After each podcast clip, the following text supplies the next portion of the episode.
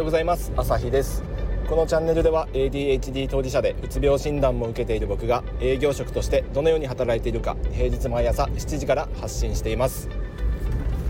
今日はですね、えー、前にも一度話したことあるんですけど、えー、精神科医の助言よりも、えー、ビジネススキルを磨こうっていうこういうテーマでいこうと思います、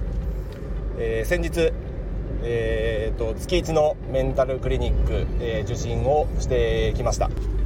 でそこで改めてこの考え方が大事だなと、えー、思いましたのでちょっともう一度 これを喋、えー、ります。このネタで。これあくまで僕の経験上の話ですけどあの精神科医の、えー、お医者さんは、えー、僕ら、えー、うつ病だとか、えーと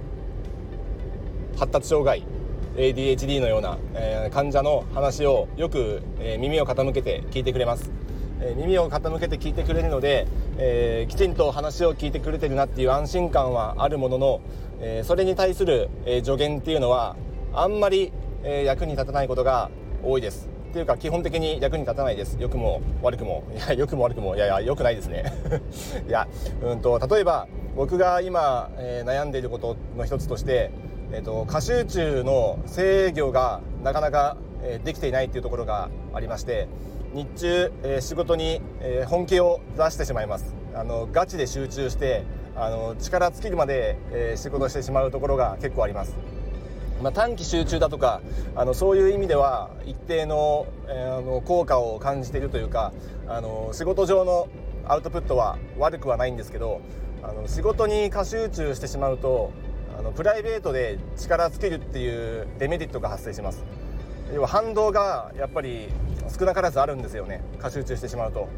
でこれがね一人暮らしだとかあの独り身であればいいんですよけど家族がいたり子供がいたりするとそういうあの父親はどうなんだろうってこう思いますよね。なのであの仕事に、えー、全てをあの注力しないで全てを捧げないであのちゃんと家に帰ってからもやるべきことをやりたいなと思ってはいるもののなかなかそこにあのうまく力の配分ができないというような悩みがありあのそれについてあのお話をしたんですけど、まあ、帰ってきた言葉っていうのは、まあ、うまく力の配分をしましょうっていう あのいや当たり前やんっていうそういう話なんですよ。でも風邪ひいてしまうんですけどどうしたらいいですかね？いや風邪ひかないようにしましょうっていうなんかそういうあの押し問答になってしまいがちなんですよねなので、あのそういうところの相談っていうのはあんまりいい回答を期待してはいけないというのが僕自身の、あのメンタルクリニック精神科心療内科をあの通っている時の、あの感覚というかあの学びです。じゃあ精神科やメンタルクリニックは全くこう役に立たないのかと言ったら全くそんなことはなくて例えばうつ症状がひどい時どうしたらいいのかと気分が上がらないとかあの何もやる気が起きないとかあのもう気力が尽き果ててるとあの もう生きていくのもしんどいと。そういうような状態の時には適切なあの薬物療法だとか、うんと、診断をしてくれるので適切な薬をあの、ね、処方してくれるだとかそういう意味であのこう薬関係はやっぱり頼るべきものには頼るべきだと思うのでそういうところはきちんと症状を伝えてあのこう仕事の休み方だとか、まあ、そこはさすがに仕事休んだ方がいいよとかあの頑張りすぎないでよとかあのそういうこうなんだろうな体に関わるところとかあの本当にあの一線越えてはいけないところをあの越えないようにあのセーブしてくれるようなそういう助言っていうのはあのある意味大切な、あのね、こう指摘というか話だと思うのでそこはきちんと相談してあの薬を処方してもらったり仕事を休んだりだとかそういうところはあの話を聞いて管理していくべきだとは思います。まあ、ただしあのその中であの順調に回復してきたりとかあの仕事の仕方だとか自分の行動の方法に関してはあんまりあの役に立つものがないのでここはちょっとまた別かなと思います。ま、この辺はじゃあ何を頼りにしたらいいのかっていうのがあの僕が考えてるビジネススキルですこのビジネススキルは、まあ、いろんなところで学べますが、まあ、手っ取り早いのはビジネス本を手に取ってみてはどうでしょうかっていうところです例えば、えーと、最近役に立った本としてはトップ5%社員の仕事術時間術なんかをこうあの、ね、出している越川さんの本なんかはすごく役に立ちます。あのこれトップ5%の社員は全員 ADHD なんじゃないかっていうぐらい あの共感するところがありました。うんと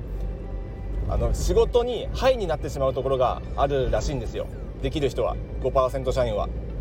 なのであの仕事に集中しすぎないように適宜、えー、休憩を取るだとかタイマーを使ってあの休憩取るタイミングを自分自身にあの気づかせるだとかそういうあのハイにならないように仕事作業ハイにならないように作業興奮って言ってましたね。あの言葉としては。作業興奮を起こさないようにきちんと熱を冷ます。そのために休憩を取り入れるっていうようなやり方をトップ5%の社員は取り入れてるそうです。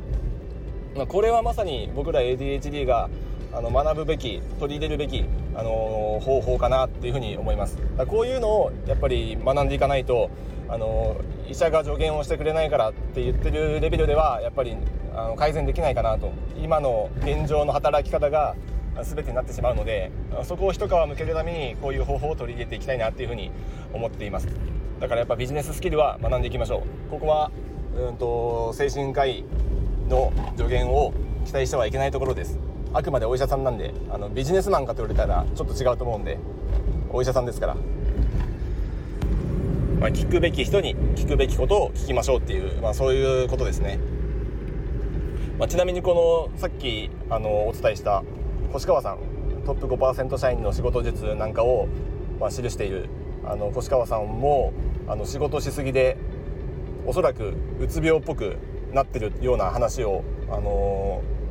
ー、以前 Voicy でしてました。 Voicy 発信してるんであの聞いてみたらすごくためになります。あのー、いろいろ仕事を一生懸命やった結果あの靴の履き方が分からなくなったとか これまさにうつ症状ですよね。そうじゃないかなって僕は聞いてて思ったんですけど、まあ、そういう方があの仕事に一生懸命になった結果あの仕事をしすぎないようにどういうふうにあの仕事を進めていったらいいのかっていうのをこう結構丁寧に解説してくれてたり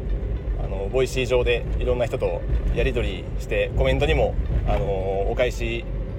コメントを返してしてるっていうそういう回も結構多いので、まあ、回のっていうかあの放送の後半で結構そういうことをやってるので、まあ、そこも非常にこう学びがあるなっていうふうに思います、まあ、もしよかったらこの辺も、あの彼の